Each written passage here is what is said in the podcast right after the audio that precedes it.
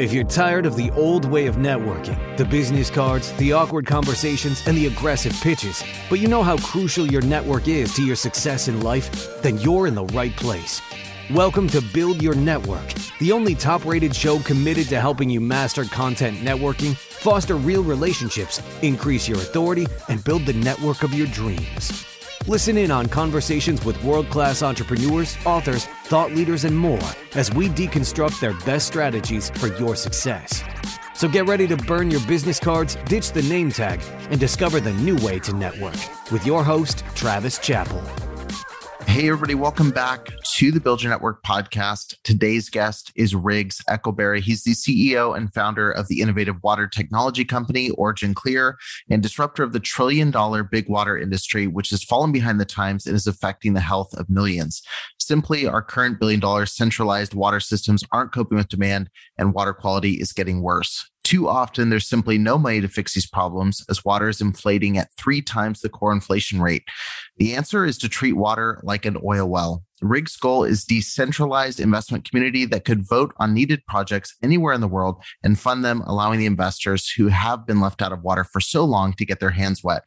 He's using innovation and his entrepreneurial spirit to help solve the world's water crisis and getting America's investors involved to help solve the problem. We've got a lot of great questions for you today, but uh, welcome to the show. Eric, it's a great pleasure. Thank you. Yeah, really excited to have you on. And uh, we always like to start these conversations way back at the very beginning. So tell me a little bit about where you came from. Take me back to maybe middle school. Uh, what was on your radar? Because I can't imagine solving the world's water crisis was the dream on the horizon. It's interesting because, of course, I'm a baby boomer. And in the post war era, my dad, if you ever watched Mad Men, he was Jon Hamm. I mean, he was that mm. guy and you know top of the world it was really the the era when if you were an exec with an american company and we and we were raised abroad so in various countries we were by far the most affluent people there. And it i think made me and my brothers fairly transatlantic but also homeless in a way. We never really grew up in one single place. So it has its pluses and minuses, but we did have, I think, a good appreciation of the world beyond Cleveland, Ohio, which is where my dad was supposed to be with Procter and Gamble. Oh, okay. But ended up, you know, being international. Which uh, the, the, issue really is, is that people say, well, you know, who were your schoolmates? Well, I don't have any schoolmates. Hmm. Maybe that's a good thing. Yeah, maybe. I mean, it's always hard, right? Because nobody can experience two different lives. So, so the people that grew up traveling the world without a bunch of people around them would say one thing. The people who grew up in a totally different context would say the other, and nobody really knows which side is is the best. But yeah, tell me a little bit about what that exposure to other cultures and other you know areas really did for you growing up. Because it travel is one of the best educations i think anyone can get. How did that kind of influence you? Well i grew up at a time when um, you know europe was really it was coming out the, the, common market experience which is just you know removal of customs that's all it was mm-hmm. was morphing into this vision of the european union. I mean that was really the whole transition and there was a lot of optimism. Um, one of the interesting things that I noticed as a kid in Belgium was, wait a minute, where all these German cars? There were German cars everywhere. The people who were the biggest tourists in post-war Europe were the Germans. They were the ones, and I was like, this is interesting. The the the, the German economy re- rebounded enormously post-war, and they were kind of driving, I think, all of Europe, with France and Belgium being a, a lot more you know behind the times mm-hmm. so we were keenly aware of it's sort of the you know almost a um, end of century kind of feeling right fin de siècle mm-hmm. now my dad at one point said riggs we're going to have to americanize you you know and he sent me to high school in the states mm. and i was like whoa that was I, I landed in, a, in, Princeton High School where it was all you know 57 Bel Airs being drag raced up and down the street and Fonzie types. I was like, what is this? No. And it was a it was a um it was a real culture shock for me. But then again, you know, the world was changing. This was 65, 66, mm-hmm. right when everything was changing from very, you know, uh, Bobby Sox kind of world to this, you know, the the breakup of of all these societal restraints, right? Mm-hmm. And the new era of you know question everything and, and is this really good is it not mm-hmm. and I landed by, by the end of high school, I landed in New York City, a lot of things happening there. I ended up working for several years in a, uh, in a nonprofit that formed, I think, a lot of my thinking of, you know, got to do something for the world. You can't just work for the mortgage, right? And right. Um, you may or may not be effective at it, but you're you, that you you got to try. You right. got to try doing something about the way things are, right? Right, right. What where did that spirit come from? Because, you know, you grew up, your dad was in business, obviously. Like, where did that kind of philanthropic side originate from? Or was that something that you just kind of found on your own? Well, it's an interesting story because my mom and I were I think spiritually very connected, and we were kind of looking for you know what what's going on in the world, uh, and and what are some of the answers. And conventional philosophies aren't cutting it, you know. And one day she said, you know, I found it. And it's this philosopher, L. Ron Hubbard with Scientology. Mm-hmm. And I jumped in with both feet first. And in fact, here's the amazing part of the story. Before long, I was literally working personally with L. Ron Hubbard in 1970 on the flagship, the ship that he was on. And there was this amazing sort of Camelot experience that went on that that I think defined a lot of what I've gone through since because, you know, Hubbard was a very seminal figure in that he was a transition from the early 20th century, you know, the greatest generation to the technology, post war technology phase. And he embodied in his own right a war veteran and, uh, you know, came out of the war legally blind and sort of fixed that, you know, himself and learned a lot about how to do, how to transform oneself physically through spiritual means. Anyway, so that all led to his discoveries that were this phenomenon that is largely misunderstood called Dianetics and Scientology. And I was there personally with him. And to this day, I realized certain things happened that are still affecting me today. So that was very important to me. And I was making $10 a week, you know, plus room and board. It was nothing, right? Money was nothing. Who cared? But by, and then in the middle of the 70s, I, I took some time off in the movement. I'd become a qualified ships officer and, and I became a ship's captain on tramp steamers in the Pacific. I had a whole interlude there that taught me a lot about what goes on in Southeast Asia and Australia and so forth.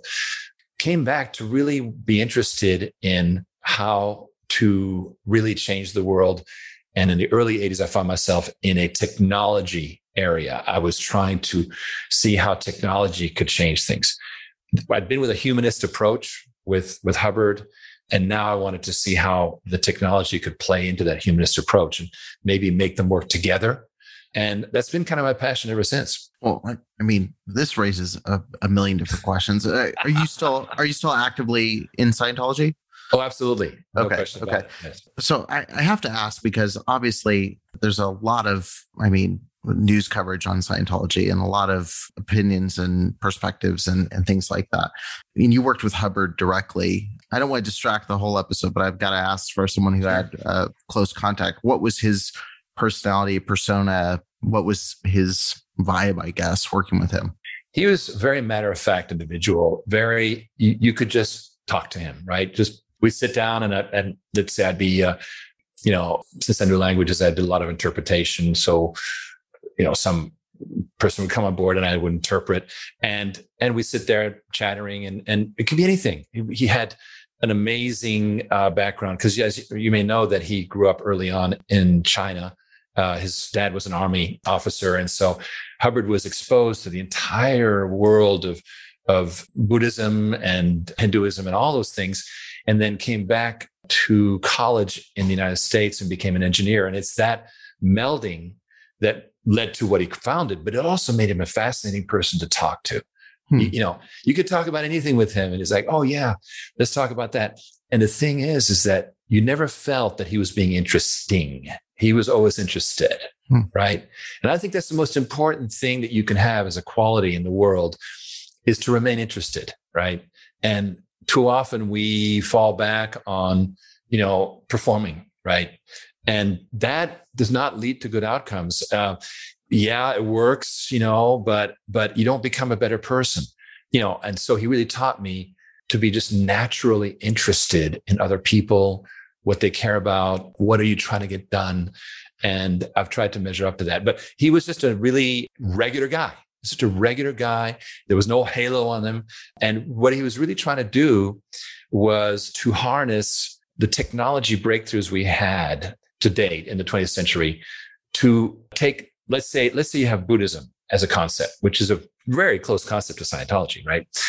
But Buddhism, take that and try to do some engineering, see what works and doesn't work, you know, apply the scientific method to it. And the revolutionary thing he did was say, here's a book, you can do it. And in 1950, remember, there was not a lot, a lot of that going on, right? That was a bolt from the blue. Like, here, Dianetics, help your buddy, right? And it became a self help revolution. Today, we take self help for granted, but back then it was not happening in America. It was a different world. Yeah, it was, it was, it was church, basically church on Sunday. Church was science, kind of the right? closest science. To- science and church you're absolutely right that you know there was there was the science the world of science and the world of church and all the eastern religions were not really on the horizon in america at the time it was very unusual to have somebody who knew zen buddhism you know maybe people in berkeley but it didn't become mainstream in America until much until after the hippie revolution. Really, that's when it really started spreading. People went to India and they studied with the gurus and so forth. But prior to that, you know, Scientology was it, and so it was way ahead of the culture. There was a culture lag, and Scientology suffered that. Today, you know, I do seminars and with with people who who are you know for example have relationship problems and so forth and they're they just accept that the Scientology concepts are not unusual to them. Like, oh yeah, seems perfectly normal, right? You know, communicate your way out of a problem. Ooh, that makes sense, right? So a lot of these things have become accepted today. Now, there's a lot of noise I know about Scientology, blah, blah, blah. But a lot of that is overhang from earlier suppositions and earlier, frankly, uh, attacks by organized uh, medicine, which may or may not have invested interest. I'm not going to get into that. But the point I'm making is that today, you know, I mean, look, the Scientology had an ad on the Super Bowl. It's had 15 million views since the Super Bowl, right? I mean, that is a different world. It's no longer fringe. It's really America, I think, is, has, has integrated this philosophy. And I've spent a lot of time since the 80s coming back to my career, uh, integrating that into what I do every day. And it will become news to the people in my weekly briefing to hear how much I was involved because I just don't talk about it much. I don't sure. proselytize. I don't make it a secret, but I like to stay, you know, to stick to the mission we have, which is water. But why are we the way we are, we are with water? Yeah. It has to do, I think, a lot with this integration of spiritual and technology. Yeah. Yeah, no, it's it's a big part of you, and, and that's why I ask. Like I said, I don't want to. It's kind of both sides. Like you don't want to distract, but it's also a big driving force. You know, I grew up very religious, you know, for I mean, many many years, and that drove many of the decisions that I made in business, relationships. It's a it's an inseparable thing, and you know, and I'm always fascinated because, like you said, there's a lot of noise and and negative press, and it's it's it when you just out with it. I was like, oh, okay, well, that's interesting. I'm curious to hear from another perspective on it. I mean, before we go into that, I mean, just the last question on that, like, I mean, what do you think? Because there is largely a lot of negative press, you know, uh, that comes out quite a bit. I mean, what do you think is the reason for that? Because when I talk to, I've interviewed two or three Scientologists, and their mission and goal themselves seems to be you know, we want to do this big project like with you, which we're about to get into, massive project trying to improve water around the world, which is a pretty noble mission. There seems to be a disconnect there between negative press versus motivations of people who are members, you know, and I feel that I grew up within a religion that had a lot of issues, but I had a lot of pure motivations. Like, where do you think that comes from or those those lines are? Yeah, that's a really good question. And, and Hubbard once said that uh, running Scientology is kind of like trying to pour a pitcher of water made of water, meaning that you're trying to enlighten people and you yourself are not enlightened. Hmm. This is the core challenge of any religion, truthfully, right?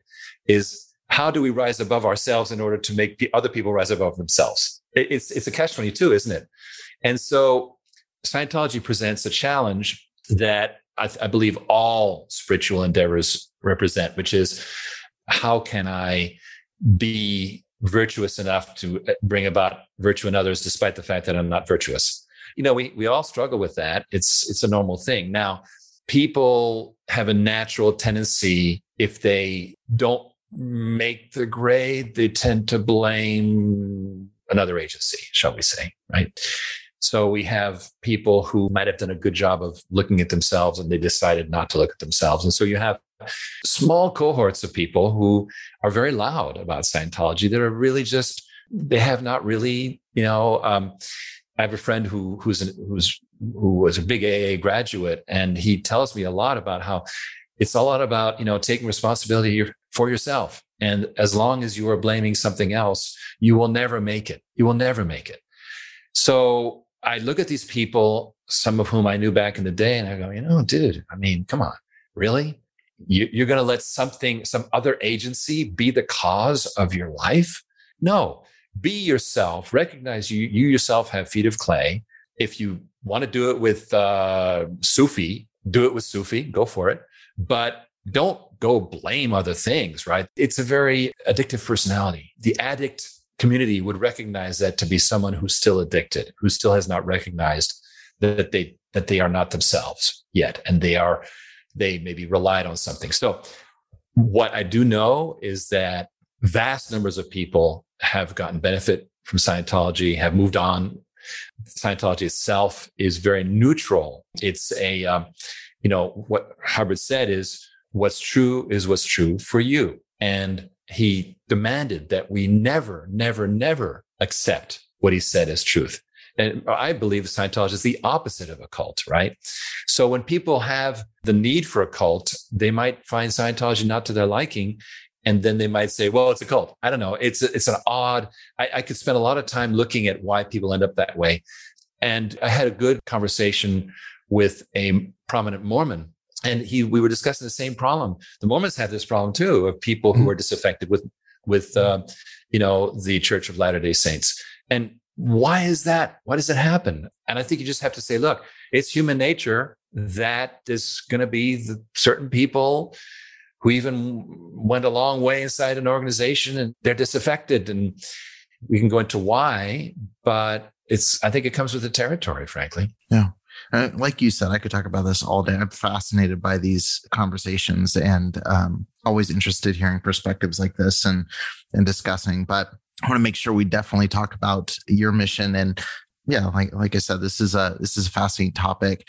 Looking at improving the world that we're in, you know, you know whatever drives that uh, you know there's there's people who are trying to tackle this you're tackling something that is not only a you know local issue or national issue it's a global issue. Water is something that is our most precious resource really when you get down to it. What got you interested in this mission in particular?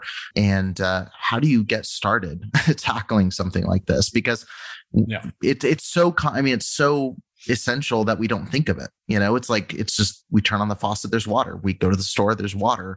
We don't tend to think about where it comes from or you know what to do with it it is taken for granted. And and I in fact didn't plan on being in water. You know, I, I went, you know, fast fast forward to when I was in the dot com era in the 90s. Mm-hmm. And I it was a transformative experience for me. I fell in love with the speed and transformation of the dot com era. To me, it was, oh my gosh. The day that I realized, because in the 80s I was in computing for the purpose of uh, general ledger, accounting, order entry, running warehouses, and yeah. stuff like that. And in the 90s, it became computing for communication. How how different was that? Mm-hmm. And I got super excited about that and, and all the early e-commerce things that were happening and so forth. And so I learned to operate at the speed of disruption. In the early 2000s, I helped take a software company public on the NASDAQ. And then at that point, I was like, okay, I, I feel I'm ready to be a CEO. And a fund that I was close to said, well, Riggs, yeah, we think you could be a CEO, but it's not going to be tech. We've decided to go into green. Remember green, early 2000s? We decided to go into green and we think algae is going to be the next biofuel. Mm. And I went, okay. Sure, sure. I knew nothing about it. right. Fortunately, I have a brother who, who had done some work literally in that area and had technology for helping the algae to grow. Okay. We, we, we launched a company into as a public company with the help of, of this fund that was tackling algae as a biofuel. And we were making great progress until the price of oil crashed. Um, mm-hmm. And it had been artificially maintained at $120 a barrel for a long, long time, artificially maintained in order to encourage renewables like us. But the oil industry figured out that they could vastly increase production through this thing called fracking. And I guess the 50,000 scientists at Exxon had something in mind and they you know this guy mitchell and a bunch of other people invented this technology which transformed energy and all of a sudden made algae into a science experiment as far as biofuels go. Now ironically today it could be algae's time again because of what's going on right? But at the time we're like you know what? We can't make algae work at $35 a barrel or even 50 it's not going to work. What do we do and uh, failure was not an option so we took this technology that uh, my brother had come up with of pulling the algae out of the water, which is actually a big challenge, dewatering algae, mm-hmm. and say, you know what, we can use it to clean water, get the suspended solids out of the water. And that was the genesis. So we literally pivoted into the water industry. And the funny thing is, you know, Eric, I was I was a, a media darling in the algae. You know, I, I, was considered a really interesting topic, and I was on yeah you know, Fox Business, and I was interviewed on Bloomberg and debated Jim Rogers, and you know, I was called Algae Man. You know, all these things. All of a sudden, I'm in water, and I like disappeared. Well, nobody yeah. cared because water, as you say, is taken for granted. And so then we started trying to figure out, well, how do we move the needle on water? Because one of the early things I learned is that 80% of all the sewage that's created is never treated at all in the world. Now, this is not true. America, it's the opposite. I mean, we treat most of our sewage. Yeah. But go go to Bangladesh. Yeah. You know, go to go to places in Africa, uh, raw sewage into the ocean, the rivers, mm-hmm. etc. Yeah. And that is that's the nature of, of of water in the world today is that we are polluting this goldfish bowl we live in. And so it's a $1 trillion worldwide industry that by the math of it should be really a, tri- a $5 trillion industry, but it's not. Hmm. How do you transform it? Well, something very interesting started happening in the 70s which was the high point of water infrastructure funding, is that the federal government started spending less and less on water for reasons we won't get into. But basically, they started starving our 150,000 municipal water systems of money. Mm-hmm. And inevitably, this resulted in things like Flint, Michigan, and yeah. much, much more. The Flint is only the tip of the iceberg. And so we have a failure of the central infrastructure that's been growing for decades now. And the, the, the, Biden administration came up with the multi trillion dollar infrastructure bill. Well, it had $55 billion for water. And do you realize that we fall behind every year by $75 billion in needed infrastructure? No. So the big, the big infrastructure bill took care of less than one year of backlog. Yeah. Better than nothing. But the truth is, is that we're not going to fix the infrastructure of America a, because of lack of funding. B, because pop- places are all built up. Where are you going to put the water treatment plants? C, it takes time mm-hmm. to build a big central system. And so the natural thing is, uh, you know, I like to say that California is not going to get a bullet train. It's just going to get a self-driving car. Why? Because we have freeways. So mm-hmm. it's going to become decentralized to the most simple thing possible. So early on, uh, by 2015, I was a big, big advocate for decentralization of water treatment. I saw this as a trend. And let me tell you something. I was a prophet in the wilderness. Nobody was listening. Yeah. But yet it has turned into the big trend as, as infrastructure falls apart. Because one of the great things about decentralization is we've seen this in PCs used to be mainframes. I'm old enough to have been, you know, booking time on a mainframe, right? Mm-hmm. Whereas we went to PCs, took the load away from the mainframes, and now the cloud sits there in background and everybody's happy. Well, we need to do the same thing in water because when you start treating the dirty water at the edge, then the infrastructure requirements are much easier, right? All of a sudden, your central needs are you're, you're treating water that's been halfway treated already. So you're just polishing it, really. It, it changes the whole dynamic. Yeah. Right. So decentralization is essential. And the next problem occurred, and this is one we really had to tackle big time, which is okay, everybody's now wants to treat their own water, but it's not happening. Why? And we arrived at the first week of February 2020 and saw the inklings of the crash that occurred that week when oil prices crashed because Wuhan had been out of business for a month. And we went, oh, what's going on here? And we realized we had to solve this problem right away because we fund the company from the public markets. So right. the public markets started going crazy. We were like, oh, And we went into a very intense period where, like, what is going on? What is the solution? How do we fix this? And we came up with the realization that it's the money, stupid. Mm. If you're a brewery and now you you're you're expanding your operations, and all of a sudden the local city says, "Well, we don't have capacity. We can't take you anymore. You're going to have to build your own water treatment system." Mm-hmm. Well, you're funded to make beer, not to treat water. Right. So it's a capital issue. And so we realized if we fix the capital problem, decentralization is a done deal. And then the second thing we realized is that America's investors would love to invest in water systems mm-hmm. like an oil well. They haven't been able to because it's always been the city, you know, has been bonds, right. you know, municipal bonds, all that stuff. Now, direct investment, and people like, sounds good to me. And now this is this thing we call water on demand. This episode of the show is brought to you by Indeed. We are driven by the search for better. But when it comes to hiring, the best way to search for a candidate is not to search at all, it's to match and match with Indeed. If you need to hire, you need this platform, guys. I'm telling you, Indeed is your matching and hiring platform with over 350 million global monthly visitors, according to Indeed data, and a matching engine that helps you find quality candidates fast. Ditch the busy work and use Indeed for scheduling, screening, and messaging candidates so you can connect with those people even faster. And it doesn't just help you hire faster. In fact, 93% of employers agree that Indeed delivers the highest quality matches compared to other job sites, according to a recent Indeed survey. And look, guys, one of the things that I wish I would have used Indeed for is this matching service. You can search and search and search and search and search all day long, but to actually be presented with quality candidates like like like hiring a a recruiter for you that's presenting people that has actually done the work to vet them and uh, bring quality people in front of you that work by itself is uh, the fact that it's done by a software instead of like a team of high quality recruiters is is pretty insane. So they leverage over 140 million qualifications and preferences every single day, which is why Indeed's matching engine is the best one that you can use. It's constantly learning from your own preferences. So the more you use it, the better it gets at doing the job for you. Join more than 3.5 million businesses worldwide that use Indeed to hire talent fast. And listeners of this show will get a $75 sponsored job credit to get your jobs more visibility over at indeed.com slash Travis. Just go to indeed.com slash Travis right now and support this show by saying you heard about Indeed here on the podcast. Indeed.com slash Travis. Terms and conditions apply. If you need to hire, you need Indeed.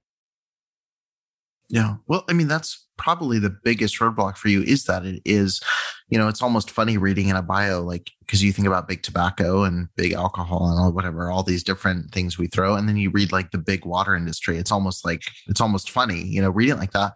But are you getting a ton of pushback from organizations that already have this cornered a little bit? Like, has that been the biggest roadblock to making this something that, you know, is decentralized? No, there's a lot of excitement about it. And here's why. Hmm. In energy, all the big energy utilities are fighting solar because it's revenue to them. Yeah, right. In the water industry, it's different. They're dealing with lots of rate problems. The municipalities are being mandated to reduce toxins and do this and do that. And, and there's uh, COVID has caused all this rural growth. So you have these tiny municipal systems all of a sudden being overburdened by, mm-hmm. you know, yuppies showing up and working out of their home office in the sure. middle of nowhere. And yeah. There's all this disruption happening. They don't have the budget. Water rates are exploding, and that's hard on populations. So they can't do it a lot. And so they're like, okay, great. You're going to treat your own water and give us treated water. Great. That's fantastic. Uh, let us know how it goes. Right. And th- so there's a lot of acceptance of that. Now, in the water industry, I'm talking to companies that are like, hey, great, you're raising money from investors. I got a project for you. Today, I spoke to a, a friend of mine who we worked with in the early frac days, in fact, and hmm. called him up. And he said, Riggs, I was still on a speed dial. And, you know, more than 10 years later, we're in touch again. And he says, I've got a golf course in San Diego and they need what we call uh, blackwater recirc, which means taking care of the sewage without having to go to a sewage. In other words, being off, sure. completely offline. And they are stuck for money. You want to do it? I'm like, yes, right? So there's pent up demand for funding these projects. And um, we don't do, we're, we're not going to make you lease it or finance it. No, just pay for usage, Mhm. right? The same way, uh, you know, I took a picture this morning of, I was uh, getting an espresso and the guy at the counter said, I said, how much did this thing cost? Because I'm in market for an espresso machine. He goes, we don't pay for that machine. We pay by usage. And the thing is maintained and the coffee shows up. And if it's broken, it goes away. He's a happy camper because he doesn't have to maintain the thing, right? Mhm. Now, is he paying more for that cup of coffee? Yes, but he doesn't have to worry about, all these issues about breakdowns Right. and so forth. So anything as a service is the Mhm. new new thing. Yeah. That's just how it is. And so people are delighted to go like that brewery. We have a competitor called Cambrian Innovations, great company. They're on, they're um, do a lot of work in Northern California with breweries, and they come along when these breweries are literally don't know what to do next. They're trucking their wastewater to another county, right? And they go here, sign here. You got your machine. It's all good. Pay us by the gallon. And the Mm. brewery goes, okay, fine. they sign. It's so simple, right? Mhm. Now, Cambrian is funded by VC funding, which is great. Mhm. But what we've chosen is to open it up to the world's investors, similar to master limited partnerships in oil and gas, where you and I, we can invest in an oil well and get dividends. Mhm. Well, why not do it with water? And so what we're doing is we're doing it much broader and essentially building this, this water on demand thing is inherently open, a, a democratic approach. And here's the interesting thing, Eric. Every single asset has been grabbed by the elites. We hear about, you know, Bill Gates owning all the farmland and so forth and so on. In fact, Jeff Bezos has more land than Bill Gates does, but that's fun fact. But and you know, price of gold just took off and oil and gas took off, everything took off. Water hasn't taken off. And we don't want to have one Jeff Bezos. We want to break Jeff Bezos into 10,000 investors. And it's still still lots of money, right? Mhm. It's good. So we want uh, middle class investors to benefit from helping water, right? Isn't that Yeah. cool? Yeah. Well, it leads to my question, which is I mean, obviously, there's a benefit there for businesses or organizations using it. For those wanting to invest, I mean, what are you looking for in an investor? What, you know, income range are you wanting for someone to be able to put into this? Because, you know, sitting here, uh, much of what you said went over my head. I'm sure I'd have to listen a few times to to put it all together. But for someone sitting there that goes, you know, this makes sense. I would like to find out more, get a piece of this, but I don't even know. Like, is this a hundred thousand dollar investment? Is this, you know, half a million? Like, what am I putting into this? How can people find out more about that? What's the step someone should take if they're interested in what you're doing? Well, that was a great setup question. There you go. Yeah, slow pitch down the middle so you can knock it right out. But right? It's very simple. Just go to originclear.com. There's a big red, uh, green invest button in the top right. But right now, we, occasionally we have these offerings for unaccredited investors, but right now it's accredited investors. Mhm. What's that? It means make $200,000 a year or as a joint um, investor, 300,000. Now it can be a spouse or a cohabitant, but that's mm-hmm. the rule. Or have a million dollars in net worth excluding your primary home. Those are the requirements. If you're non-US, it's not the same. It's much, much easier.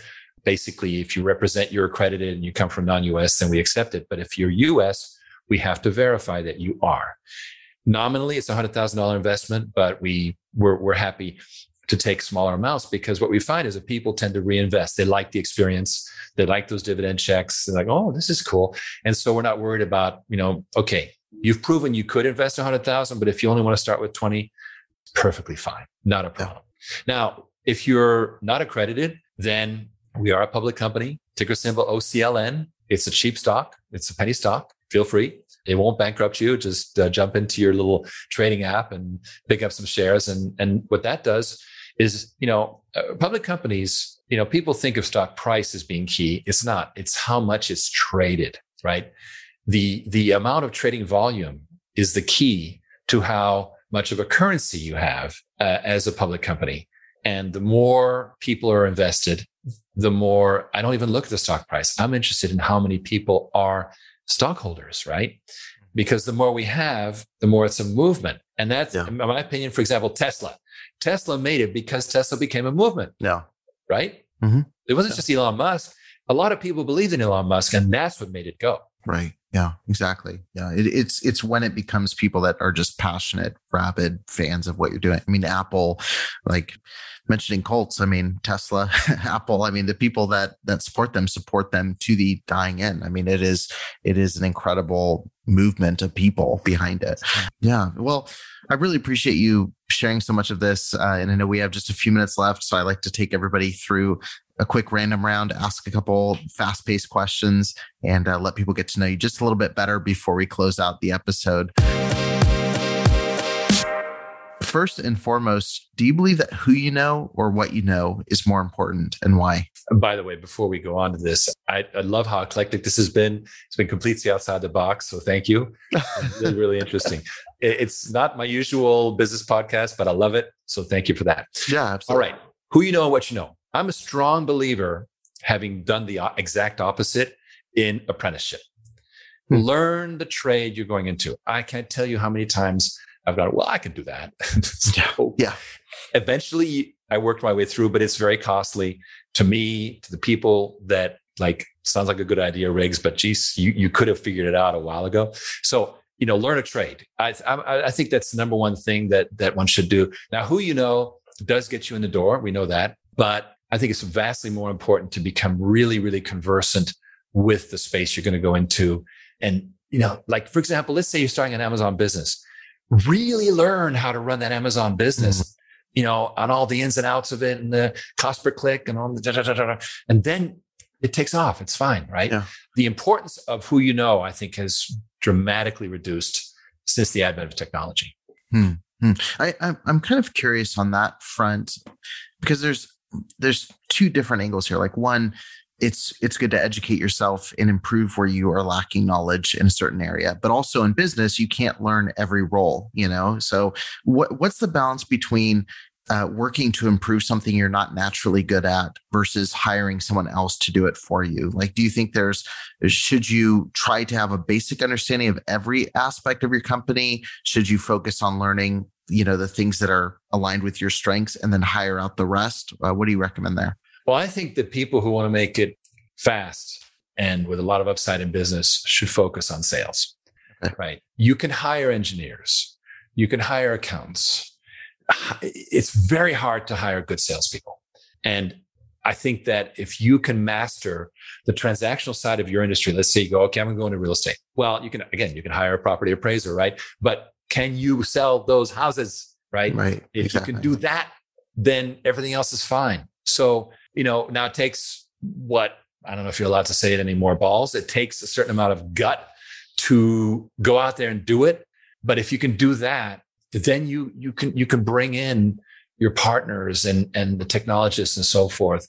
So willingness to face, to confront, you know, you know, uh, I come back to Ron Hubbard, you know, he had a saying, complexity is proportional to the degree of non-confront or simplicity is proportional to the degree of how much you've confronted something right? The more you learn about confront something the simpler it gets. Hmm. so i think it's complicated is because you haven't mixed it up with it. You haven't gotten involved with it. And as you get involved go well okay you know this is not the end of the world. I can figure this out you know yeah. okay you know I got stuck with a tax problem the other day. Well, I just, okay, fine. I don't want to know about it, but I have to. And eventually it turned out it wasn't that complicated. Mm-hmm. So I think, you know, confront things that seem complicated is the way to do it. And of all business challenges, the one that people have the hardest time with, in my opinion, is getting out there and selling. Mm-hmm. Yeah. And selling solves the problems. If you can make enough money, you can hire the person that knows how to do it at the very least. What profession other than your own do you think would be fun to attempt? Well, you know, I, I personally love to teach people how to ski.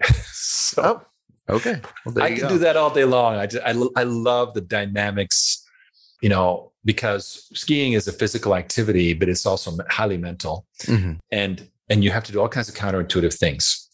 When I get somebody, I do it as a, as a hobby. My wife uh, runs a tutoring operation and we take the kids to the mountains and, and I teach the kids. But I love, you know, because people get this joy like, wow, I can do this beautiful thing.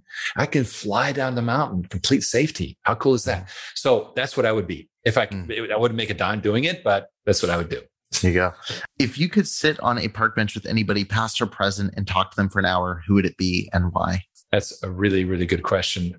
I would say the most interesting person that I can think of would be uh, Saint-Exupéry, the guy who wrote The Little Prince. Hmm. Fascinating. You know, he was a pilot. He was involved in the early days of aviation. The stuff he wrote down was probably one tenth of what he went through. Hmm. You know, and he had these amazing stories about you know night flight, vol de nuit, the night flight, the you know uh, these these pilots traveling in the middle of nowhere and sometimes just disappearing and never coming back. In fact, yeah. I think that's what happened to him. So I could sit with Antoine de Saint-Exupéry for a long time and and I would want to know what is it that you're still trying to figure out mm-hmm. because he was so out there and but I believe the more out there you go, the more questions you have. And I'm yeah. interested in those questions. Yeah, love it. How do you like to learn best? You mentioned reading, but what's your favorite way to consume new information? You know what? These days, I have become a Telegram addict, I must say. Interesting. And okay. Because you know, it's uh, the, the problem we have with with conventional media is that it's so owned by sponsors and so mm-hmm. commercially, you know, taken over that it's hard to say what's true or not. And I can tell you that the stuff on Telegram is just as crazy, but at least you have a chance to like sort your way through it and figure out who's who and the um, Jeremy, the the person who owns Command Your Brand that booked this mm-hmm. podcast, has a Telegram channel, and uh, you know uh, I'm on it because yeah. he's kind of a cool guy. So I think that the new opinion leaders, new influencers, are coming out uh, out of this interesting era where there were attempts by the mainstream social media to to quell misinformation, and I think to it, it created a lot of, I'm not gonna say whether that was right or not. It's a whole, it's a whole other topic, but it created a lot of alt media. Mm-hmm. And we're in that period now where people are, are sort of figuring out what's what. And I think that we underestimate people's ability to to see the truth. Hmm. People mm. do figure it out if you give them enough information. Don't try and pre-digest everything for them all the time. Yeah. I think that's counter counterproductive. Yeah, absolutely. Yeah, we could do a whole podcast episode on that uh, censorship in general. But uh, alas, we uh, have to keep moving through. Give me a glimpse of your morning routine. What does that look like for you? Well, I study again. I study um, you know Scientology every day. Hubbard wrote or or or or spoke 75 million words. So there's lots to study. So I do a little bit of that. I have an interactive rower. I'm a big, big I, I, if I could row on the water, I could, I would, but it is what it is. So, you know, I, I try and get in my rowing. And then I've learned that get ahead of everybody else, start lapping other people, get way ahead of other people. So you're controlling the conversation in email and Zooms and whatever. And that way because I hate like, oh, here's the next call. Oh my God, here's the next mm-hmm. Zoom. Here's the next. And I feel like I'm being overwhelmed. Yeah. So getting ahead of it is where it's at. And then I do like to end up with a dinner with friends. I I've missed that and we're coming back to it. Thank God we're back into that, you know, small groups, yeah. serving the risotto with a, with friends. And isn't that right? That's so needed, right? Yeah, absolutely. Uh, what's your go-to pump up song? well, you know, there was, gosh, that, that's a, a, really good question. Anything by the Clash. I love the Clash. Okay. they're, they're great. You know, I, told someone earlier, anybody that doesn't say Eminem, because uh, that's always the default entrepreneur answer, Eminem, anything by Eminem. So anytime anyone says anything else, they get a point. So, uh, so congratulations on that. Down at the Grove. uh, what is one thing that you're not very good at? I think that uh, I'm not good necessarily at teaching people. Hmm. I think I'm a good coach for physical things. I, am a I I, I have coached crew, you know, rowing. I've coached skiing, sailing. I'm a, I'm a really good teacher of sailing. So it's physical, but I'm less good with um, theory. And my wife is fantastic at that. She's she's a child whisperer, what she does for a living. And I'm less good at that. I tend to get a little bit ahead of people. I've noticed. So, right. Um, but then again, I like doing the physical stuff with people. That's what I love to see them, you know, take control of their body and make it do things. That's kind of cool. Yeah, that's awesome. Last question here, and I'll, I'll let you get on your way. What is the number one place for people to connect with you if they wanted to reach out to you, if they wanted to follow your journey on social media? What's the best place to do that? Well, the first thing they should do is they should go to originclear.com and sign up for my newsletter because when they get my newsletter and they hit reply, it does go in my inbox. Hmm. So it's not one of those no reply type emails. It I do get the replies, and we tried to. I actually like to hear from people and see what they think and reply to them and so forth. That's number one. Number two is Facebook OriginClear. Facebook.com slash OriginClear is a great place to go. And we, you know, I try to post personally as much as I can there. You know, the truth is, is that if you become too removed from your audience, then they feel it, they know it, mm-hmm. right? You know, we look up to him so much because he's he's personal, right? Says, I'm not going to let Starlink censor. I'm like, yeah, all right, I like that. Go for it, dude. Yeah, absolutely. No, it's uh, it makes a big difference, and and I think it speaks volumes when somebody who's dealing with a large company is responding to people and taking the time to hear other perspectives. I think that's that's huge. But um yeah thank you so much for for coming on today's episode and uh really interesting conversation. There's a million threads uh, social media censorship to everything we talked about. I mean we could go uh go for hours i think on all this but uh i really appreciate the conversation and and learned quite a bit. So thank you so much. If you ever want to go into other topics that are not about my company i'm around. Happy to be on board there you go. Awesome. Well, thank you so much. And uh, yeah, if you're listening to this episode, be sure to head to the links in the show notes, connect with Riggs, and uh, check out all the cool things his company is doing. But uh, until then, we'll see you in the next episode. It was a great privilege. Thank you, Eric. Thank you. That's it for this episode. If you want to connect with Travis and other like-minded people who also listen to the show, then you're going to want to head over to travischappell.com slash group to join his free Facebook group, Podcast to Profit. Travis will see you there, and remember to leave every relationship better than you found it.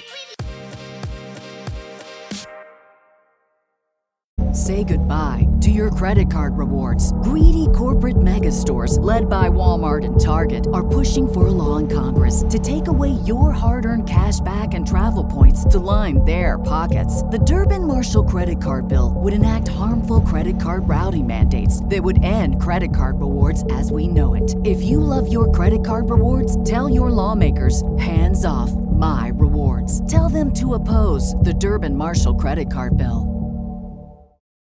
For the ones who work hard to ensure their crew can always go the extra mile, and the ones who get in early so everyone can go home on time, there's Grainger, offering professional grade supplies backed by product experts so you can quickly and easily find what you need.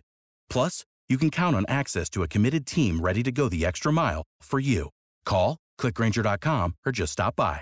Grainger, for the ones who get it done.